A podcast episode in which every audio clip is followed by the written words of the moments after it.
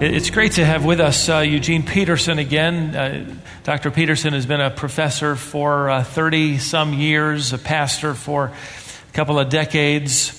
As a seminary student in Michigan, uh, my wife and I had the privilege of traveling with him a little bit, and we'd be the special music, and he'd preach. And so encouraged by his love for the ministry and his love for Christ, his love for the Word, and that just rubbed off on all of us guys as we were going through seminary. He's impacted the lives of hundreds of men who now pastor churches around the country. He taught at Detroit Baptist Seminary for 11 years and uh, about 20 years at San Francisco Theological Seminary and has been retired uh, for uh, a few years. He's 88 years of age and um, came to know the Lord as a 17 year old. Isn't it great to hear from a Christian who's been walking with the Lord for 70 years and who's 88 years old? That's just. That's Mark, He tells me I got to pull him out of retirement every time I bring him back to Colonial. But he's going strong. I have young men who give me trouble over three services and I asked him, How you doing, Doc? He says, I'm ready to go. Get out of the way. So I will here in just a minute. But uh, let me tell you, uh, let me add this word. You know, when you hear that somebody's been walking with the Lord who's 88 years of age, you might, you might be tempted to think, well, you know, the reason he's walking with the Lord is because maybe he had a little easier than I do. To have 77 years of knowing the Lord, and today, as an 88 year old man, to speak of his faithfulness, he probably just had an easier lot in life. It's not true. He won't tell you much, but I'll say just a little bit. His wife, he's been caring for her for a number of years, is wheelchair bound now. Uh, he's presided over the funeral of his daughter many years ago, at the age of 30, 35. And uh, they had, uh, she had three daughters. And because of the home situation, uh, Dr. Petersen and his wife volunteered to raise those three girls, which they have raised them. And uh, one of the daughters, his granddaughter, is uh, mentally disabled in her 30s, still living with them. So when we talk about someone walking with Christ, we're talking about persevering. It's, it's, it's a discipline in the right direction for a long time. The same thing you're going through is you decide to live for Christ.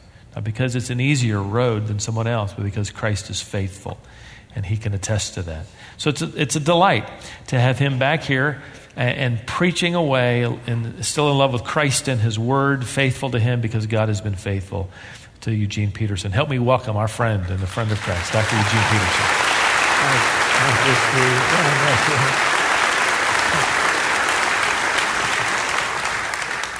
Stephen Davey and I, as he said, were together at the Detroit Baptist Theological Seminary where I was a teacher and taught such subjects as homiletics, church history, Baptist history, and pastoral theology, and uh, maybe sometime English Bible.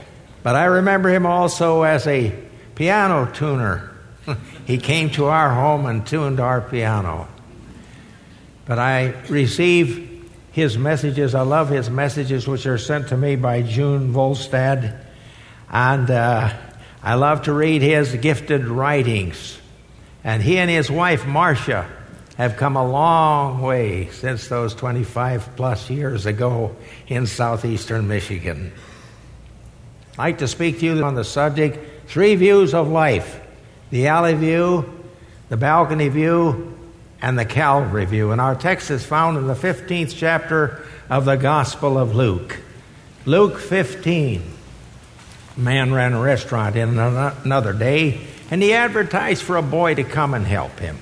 The lad came in and applied for the job, and the owner, restaurant owner, said, I'll give you $10 a week plus meals. And the boy asked, Well, how are the meals? And the restaurant owner patted his big fat stomach and said, I eat here. that restaurant owner must have been a good ad for that lad because he took the job. Are you a good ad for your church? For the Colonial Baptist Church here in Cary, North Carolina, in the eastern part of the United States? Are you a good ad for Christ? Does your changed life your outstanding love and your winsome personality draw people to the church and to Christ. Look at the cigarette ads Lucky Strike, Camel, Marlboro, Pall Mall. People say, I want some. Give me some of this. And millions and billions of cigarettes are sold throughout the world. When Jesus was upon earth, two millennia past, he said, The children of this world are wiser in their generation than the children of light. If the world presents their products in such a interesting and attractive way, what can we do as Christians to offer faith, love, hope, joy, contentment, Christ, and heaven? In this text, we have representatives of the alley view, the balcony view, and the Calvary view. And the first of these is the alley view. Where is this mentioned? In the 11th verse. And a certain man had two sons, and the younger of them said to his father, Father, give me the portion of goods that falleth to me. And he divided unto them his living. Not many days after, the younger son gathered all together and took his journey into a far country, and there wasted his substance with riotous living. And when he had spent all, there arose a mighty famine in that land, and he began to be in want. And went and joined himself to a citizen of that country, and he sent him into his fields to feed swine. And he would fain have filled his belly with husks that the swine did eat, and no man gave unto him. And when he came to himself, he said, How many hired servants of my father's have bread enough to spare, and I perish with hunger? I will arise and go to my father, and will say unto him, Father, I have sinned against heaven and before thee, and am no more worthy to be called thy son. Make me as one of thy hired servants. Well, this is a life that is characterized by sinful and selfish living. It is a life lived in the alley. It is a life that is lived in the gutter. And we see that he was a, it describes here that he was a self seeker, a sightseer, and a spendthrift. He was a self seeker. Get all that you can. He was a sightseer. Go as far as you can. And he was a spendthrift. Spend all that you can. And we note, for example, in verse 12, that he was a self seeker. The younger of them said to his father, Father, give me the portion of goods that followeth to me. He took all that he could, loaded his suitcase, turned his back on everything that was good, and said, Goodbye, Father. The prodigal son brought distress to that home and broke his father and mother's heart. And instead of children's laughter, there came parental sobs. Cain, centuries ago, dragged the first home into disgrace and gave evidence of the eternal struggle that would be raised to keep the home pure and perfected. Young people, home is to be a little heaven on earth. Do you help make it so? Out of a beautiful home, the great Carlyle came. Out of another home came, characterized by energy, came Napoleon Bonaparte. And out of a home where a mother sang into the ears of her infant son, Mendelssohn stood at last as the musician of the world.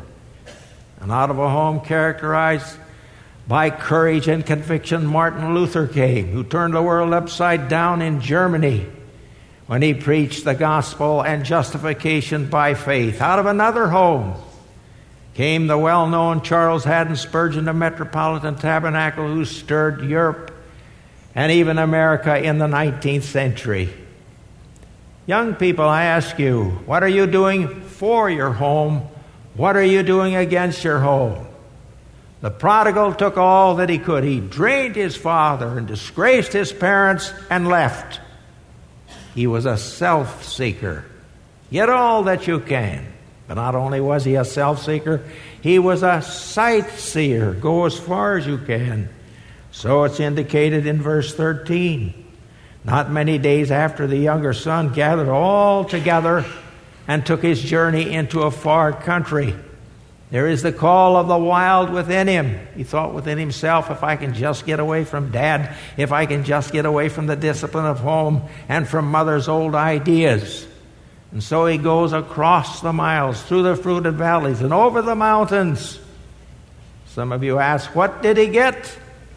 And others say, well, he had lots of fun as he spent his father's hard earned money. He bathed in the sunshine of the beaches and lapped up the fun in the cities. And he associated with the red light district and lived in the rottenness of sensuous pleasure as he spent his father's hard earned money. As you say, he had lots of fun, great fun. Yes, he had fun. If that's your idea of fun, living in the gutter. He was a self seeker, a sightseer, and he was a spendthrift. Spend all that you can. Verse 13 says, He wasted his substance in riotous living. He went forth in the flush of fortune and spent with a lavished hand. The platters of food and the glasses were filled again and again. And one can see him as he lifts his glass and drinks a toast to the old man back on the farm and to the memory of his mother whose apron strings he was once tied, and to the older brother who remained at home. And he pulled on his mustache as everyone laughs and laughs and laughs as he sits in the midst of half nude women in the guffaws of laughter. One who lives such a life needs a lot of money to get along. Dr. T.T. Shields of Toronto, Canada, told about an Irishman who wished that he had a million dollars. You don't have to be Irish to wish you had a million dollars. I'm Danish. And I wish I had a million dollars and to spend it properly, of course. And they asked this Irishman, What would you do if you had a million dollars? He said, I'd buy the biggest alarm clock that I could find. And then what? I'd set it for five o'clock in the morning. And then when it went off, I'd turn over and shut it off and say, Shut up. I don't have to get up. and I'd roll over and go back to sleep. A million dollars would last a long time for someone who did nothing but stay in bed. But for the one who travels and eats and drinks and goes with a fast crowd, it will not last long. This way is lived by the self seeker the sightseer and the spendthrift, and it led him to the pigsty, where he was haunted by his memories and surrounded by shame and guilt and devastating sin. When he came home, he didn't have any shoes on his feet. He was cold and hungry. He had lost his character, his manhood. But thank God, he repented. There's forgiveness at the Father's house no matter how far one has roamed. No matter what one has done, there is the kiss of forgiveness, and there is the enjoyment of the Father's house when one repents. This lad lived in the alley, in the gutter, as millions of Americans do, wherever we go. There's self seekers and sightseers and spendthrifts. And then there is the other brother, the older rebellious brother who remained at home. He lived in the balcony. And where do we read about him? In verse 25 of our text. The elder son was in the field, and he came home and drew nigh to the house. He heard music and dancing. He called one of the servants and asked what these things meant. And he said unto him, Thy brother is come, and thy father has killed the fat calf, because he has received him safe and sound. And he was angry and would not go in, therefore. His father came out and entreated him. And he answering said to his father, Lo, these many years do I serve thee, neither transgressed I any of thy commandments. And yet you never gave me a kid that I might make merry with my friends. This typifies the older brother, the balcony view. He was Pharisaical. He was superior. He stood head and shoulders above everyone else, placed himself on a pedestal, and he did the twist. He twisted himself into being a nice guy. And we read in this text, if you read carefully, that he presented a haughty spirit. He pretended a sinless life. And he proclaimed a jealous disposition.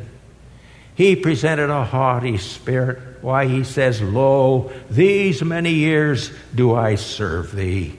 He felt no error in himself, no necessity for repentance. He reminds us of the publican and the Pharisee who went into the temple to pray. And the Pharisee cried out and said, I thank God that I'm not as other men. I'm competent and generous and cultured and sufficient and I'm a moralist. He placed himself head and shoulders above everyone else. He had a haughty spirit and stuck his chin in the air. He lived in the balcony.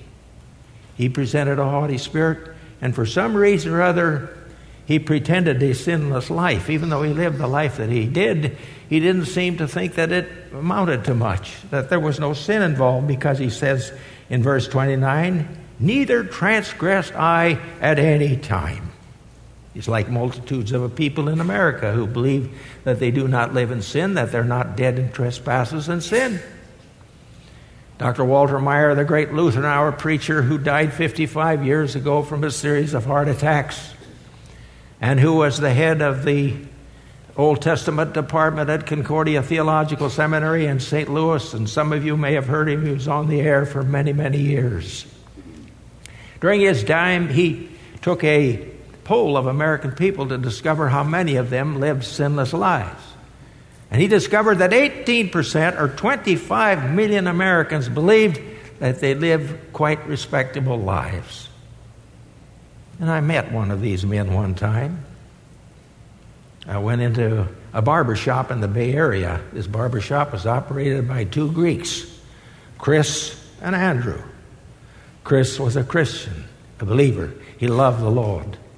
Andrew didn't believe. He was an infidel, and he cut my hair that day. And during the time he cut my hair, he told me about uh, the life that, the remarkable life that he had lived, that he had never broken any of the Ten Commandments. And I thought, how wonderful to have my hair cut by the hand of a man who had never committed a sin.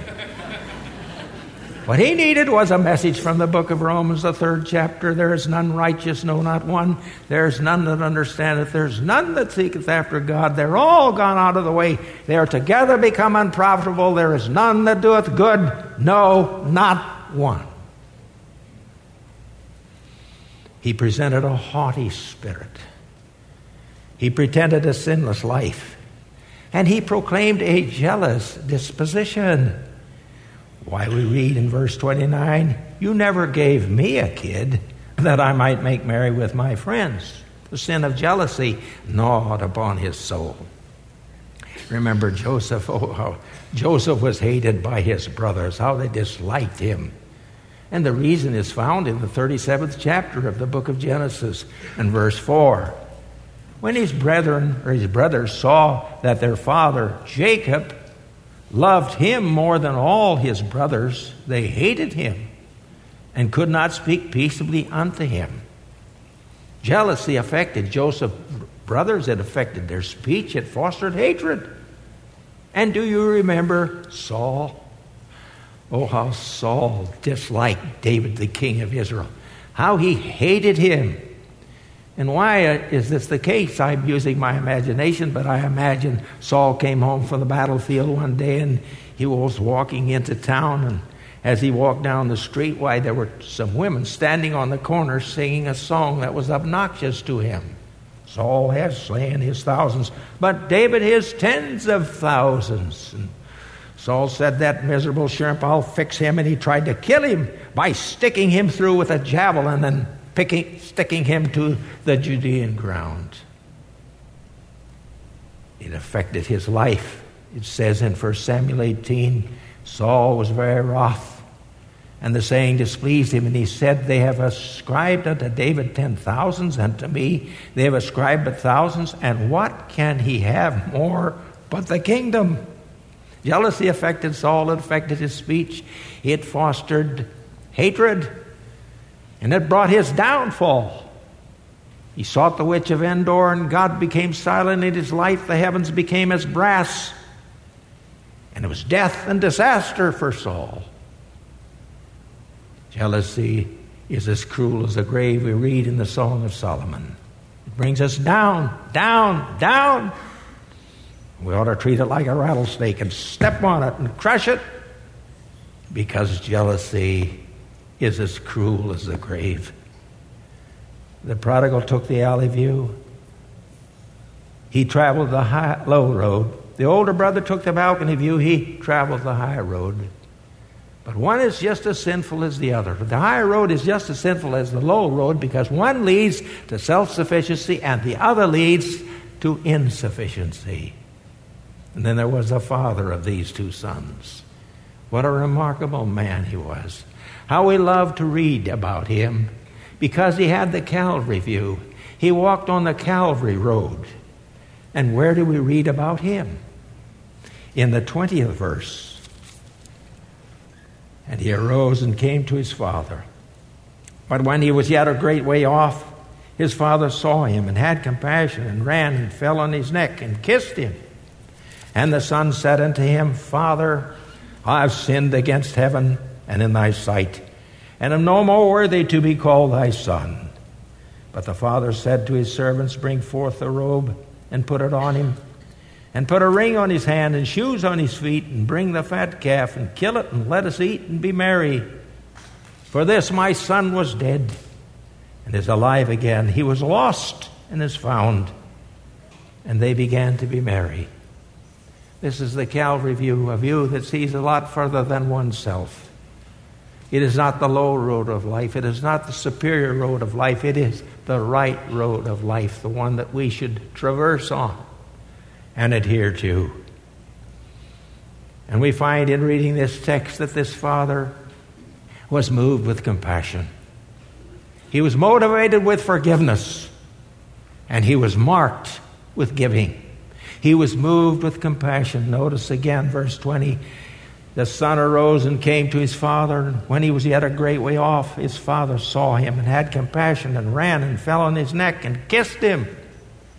The Greek word here for kisses, kissed him much, or in colloquial English, it would be he smothered him with kisses.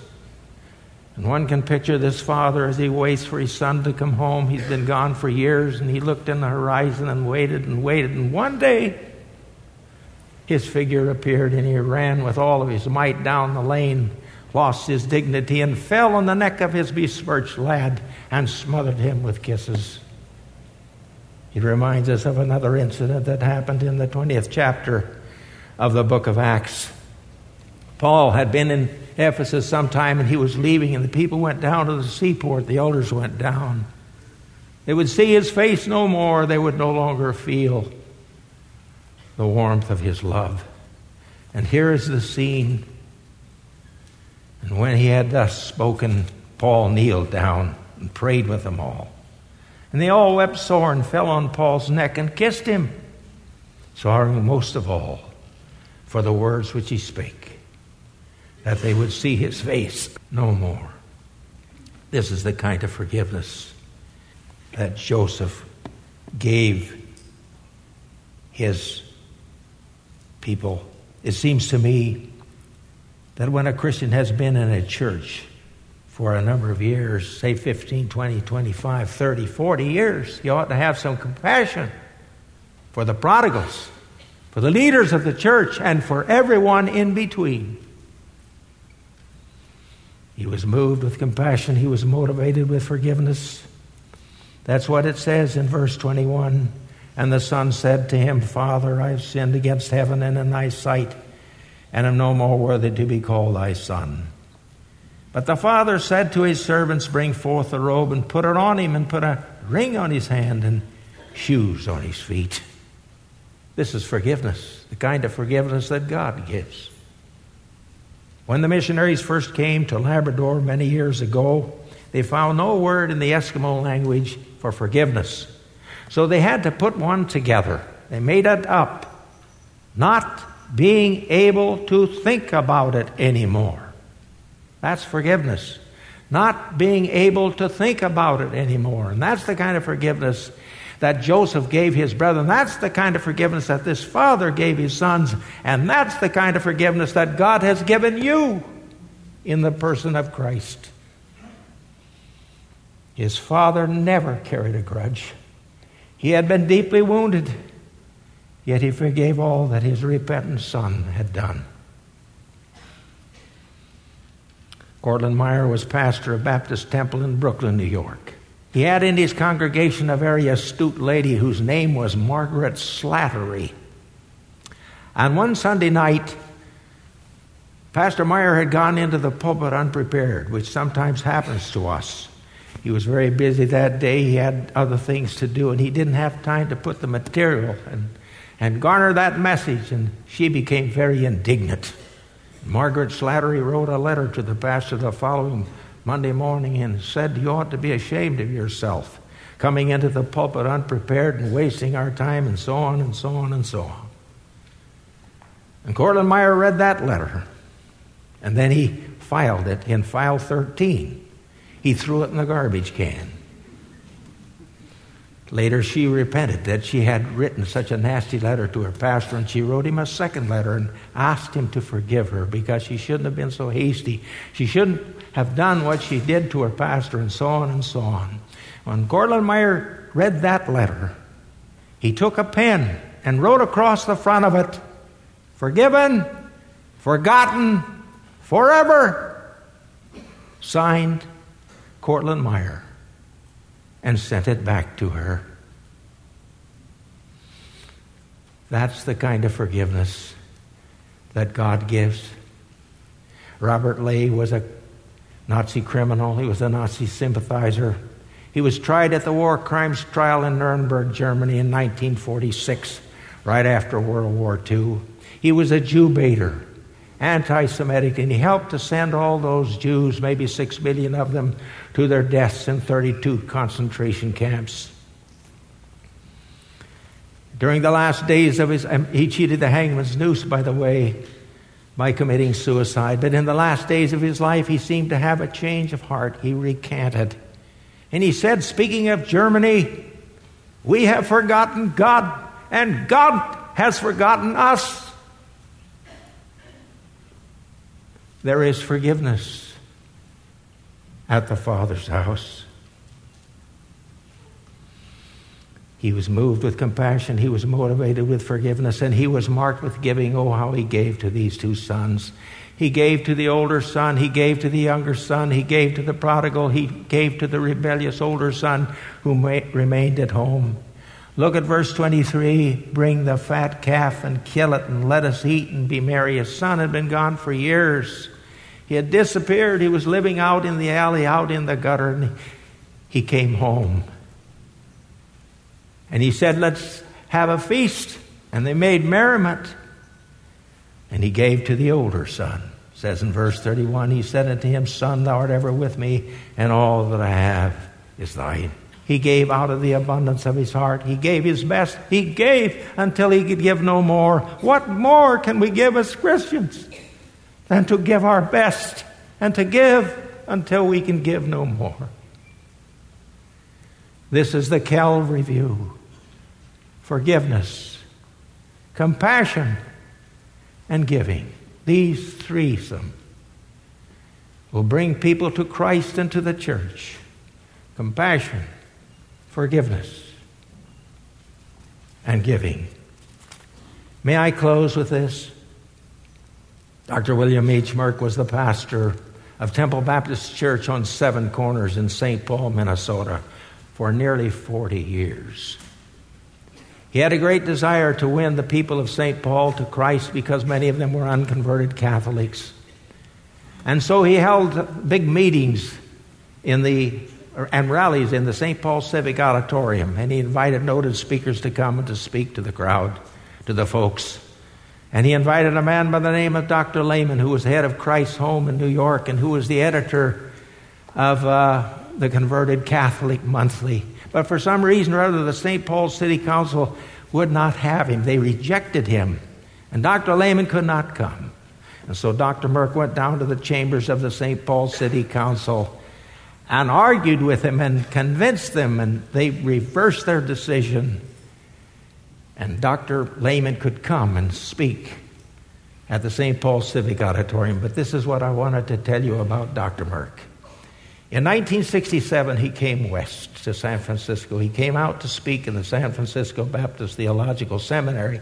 And I remember the date. It was February 10th, 1967. He spoke in the chapel to the students. And he told about a man that he had met 29 years before. He was a very wealthy man. And he witnessed to him. He talked about his own life, that how he had lived in sin and, and how he had been a used car dealer and smoked two packs of cigarettes a day. And somehow God reached down and saved him and called him into the Christian ministry. This man that Dr. Merck was speaking to was a very wealthy man. He owned stock in MM&M, Minnesota Mining and Manufacturing, a conglomerate in the Twin Cities. And after he had given him his witness, he kept up his acquaintance through the years. He wrote him letters, he sent him literature, he kept very close to him. And then in 1966, this wealthy man called Dr. Merck down to Florida. He asked him, When I die, will you preach my funeral? And Dr. Merck said, Yes. Will you preach the funeral of my wife? And Dr. Merck said, Yes. But he wanted to talk to him about his soul, about the fact that he was a sinner and that he was facing death and had no place to go. And Dr. Merck said, There in that palatial home in Florida, that man and his wife bowed and confessed that Jesus Christ was the Son of God and accepted the story, the message of the cross, and the message of the Bible and passed from death into life. Four months later, Dr. Merck held this man's funeral at Hamline University, which is a Methodist institution in the city of St. Paul. He was a trustee of that university. And there, in the midst of that aristocracy and sophistication, Dr.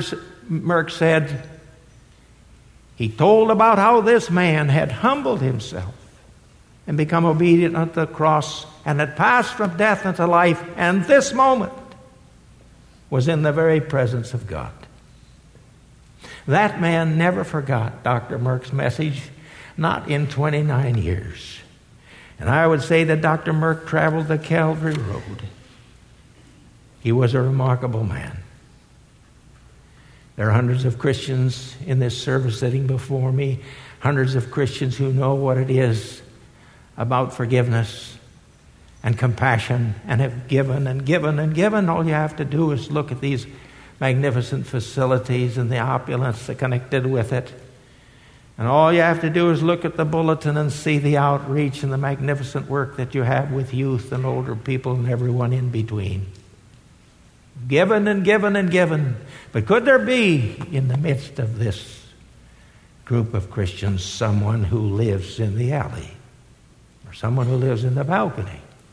You're impressed with your own importance and you've extolled yourself and exalted yourself. Come down, come down. Christ can help you, Christ can save you just as He has the rest of us.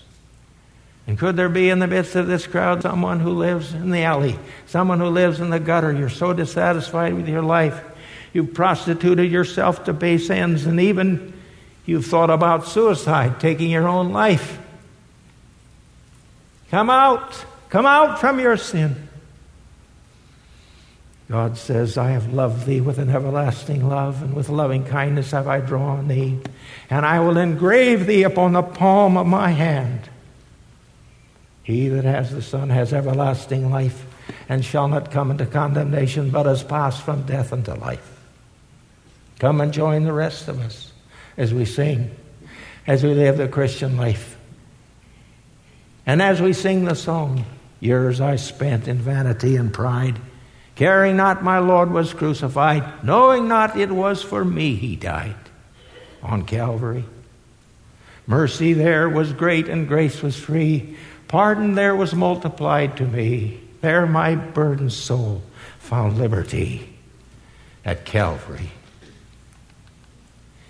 Heavenly Father, we thank Thee for this passage of Scripture, inscripturated revelation, which comes to us today with such power and force. There are so many who live in the gutter, so many who live in the balcony. We pray that they will come down and come out. Our relatives, our friends, our soldiers, people that we have known through the years. May they find the Calvary view and live with compassion, forgiveness, and to give until we can give no more. In the name of Christ we pray. Amen.